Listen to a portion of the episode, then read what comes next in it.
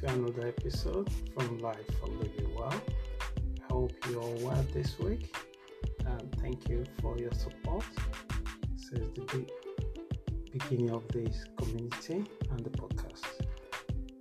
To get started, uh, quickly want to say that I've going through some of the emails that I got in the week and I'll share try respond to it appropriately. Uh, firstly, if you'd like to know more about what Life for Living Well does as a community, you can check us out on our website called www.lifeforlivingwell.com. So, and if you do like to send me an email, uh, please send your email to hello at lifeforlivingwell.com. So let's get diving into the topic we have this week. So every week, uh, look forward to bring new topics into the into the arena and see how we can pick one or two things from it, and also welcome your suggestions how the podcast can be improved. So let's get started. So the topic for this week is what I call the law of nature.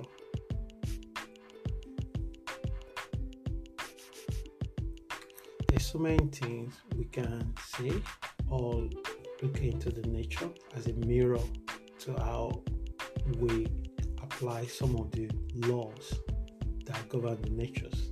So when you care enough, when you're patient enough, when you observe enough, you will realize that there's so many different patterns that govern the this world, and only when you go through it like a student, then you get the knowledge that beyond it.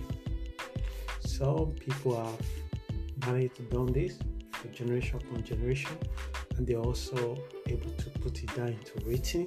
That is for you to pick it up, read it.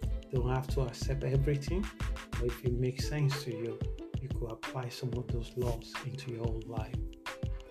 Because whether you like it or not, you yourself are part of the nature. And and the best the mirror does to you is to reflect back the image that in front of it. So the best we could do is to absorb some of those laws into our life. So let's say by the end of this podcast, let's say how this law is already affecting our life, how we can use it for the better good for ourselves, for society, and the all beings generally. So let's get started. Almost everything we need to grow into our potential is already endowed in our surroundings.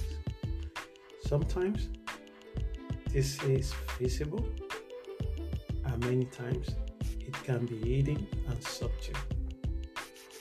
Why nature is particularly interesting this way is just because of its many qualities, such as calmness and acceptance. And for many people, this is not an easy place to achieve calm and contentment. I've seen people that are a house with three or four rooms, but they only sleep in one place and they lock the rest back. I've seen people that have hundreds of plates, they don't even remember what they have, but they end up using one. Seen people that have load of shoes, but they prefer to walk with their bare foot. Firstly, when you speak to some of these people, they worry that people stealing their things, and those things themselves they don't use it themselves. So they constantly worry, and they couldn't accept things the way it it is. They want it to be the way they want to see it. So they use alternative truths to confront what is illusions because the what is called reality to you might not be reality to another person. So they use dreams to escape what's exactly in front of them at that moment.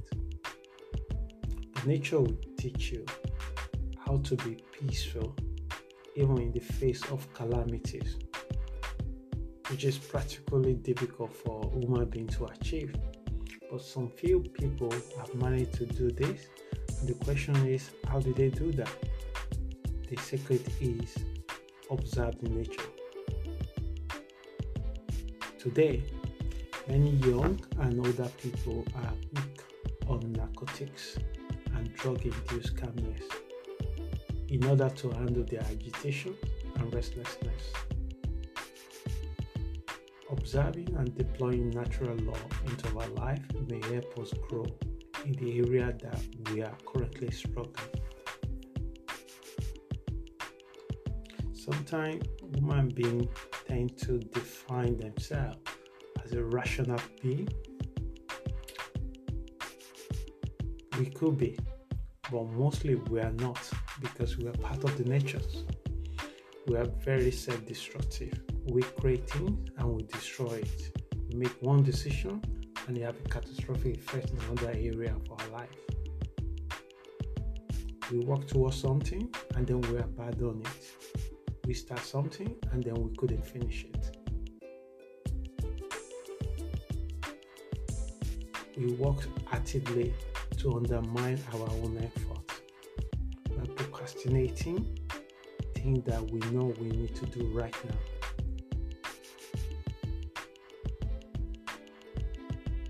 How can we learn from the nature? So, so when you fully embrace the knowledge available in nature and the study of physics, which is of nature, then you become peaceful with all the experiences you will come across. Because of or unable to be settled with uncomfortable, uncomfortable emotions that we experience, we use so many things to escape it. We use play, we use fun, we use dreams, we use other people. Those feelings, those experiences will shape us to higher version of ourselves if you allow it be. Take for example water. Despite the obstructions, it makes a way and takes up the shape of its container. A lesson to work on yourself to develop this nature and adaptability if you are a stiff individual. Tools like yoga or traveling to different parts of the world or even your local community that you haven't been before or even if you have been there before just a few minutes to be just be there without worry about what you're going to eat, what will happen at work, or what happened in your relationship, or what's going on in your life.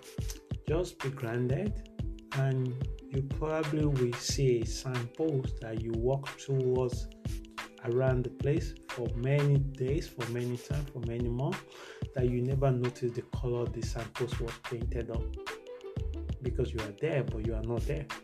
You are there, you're already a month ahead of the time, or you are still ruminating about the event that have happened in the past. I tend to send a challenge to myself when I walk to the office if I decide that I'm not commuting by transport.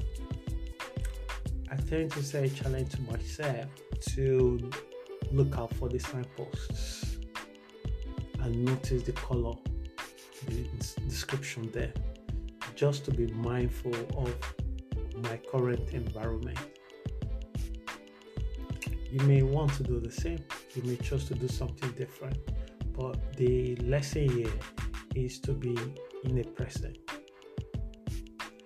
Tools like yoga and again traveling are one of the tools that will help you to open and become more flexible in your own nature as individual.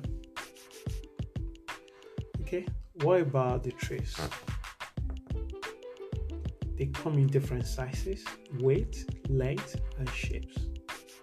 Besides, they whistle loudly during the great storms.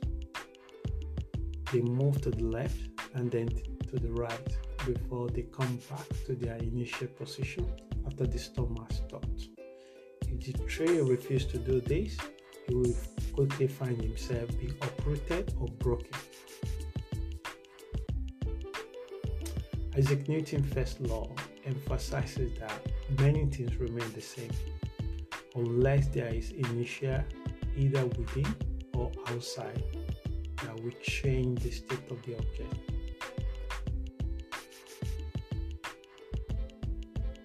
If there's nothing have come to your life 20 years ago and you have not made any leap of jump 20 years ago, you remain the same. But hardly that we have not changed. Even the people that you think that they are stable, they are they are because they are part of the they are part of the nature, and the natural law will take its effect. It might take you to where you don't want to when you are not actively, proactively involving how you shape your growth. So this is a classic law forecasting the future by understanding the past.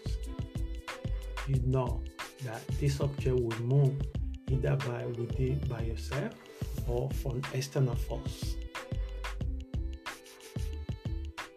And Buddha once said that a force within will create life, a force from outside will destroy. So take for example for egg, when there is a force within the egg, that's when the new chicks come out. But if you smash the egg from outside, you probably kill a life. So this is a classic law of forecasting the future. So we can get into the place that we can even predict where we'll be in a few months, in a few years' time, just based how we making the decision in the past or how we live our life in the past. A tree that is steep will break halfway when external or internal forces descend upon you without the ability to adapt. So, to bring the podcast to the end, lastly, for us to continue to grow as humans and part of nature, we will need to understand the subtle message nature throws at us every day. And we can only take advantage of it by being open to it. Someone boldly declared that there were no new things under the sky, and I kind of agree. The question is, how much of that knowledge have we made effort to inject into our life? You certainly can learn many things through nature if you are open enough and our wisdom is vast in many areas but subtle. May you be open to see it and embrace it. So, thank you for your time as I bring in this podcast to the end this week. I wish you that you have an amazing week and please stay safe. Ciao, hasta luego.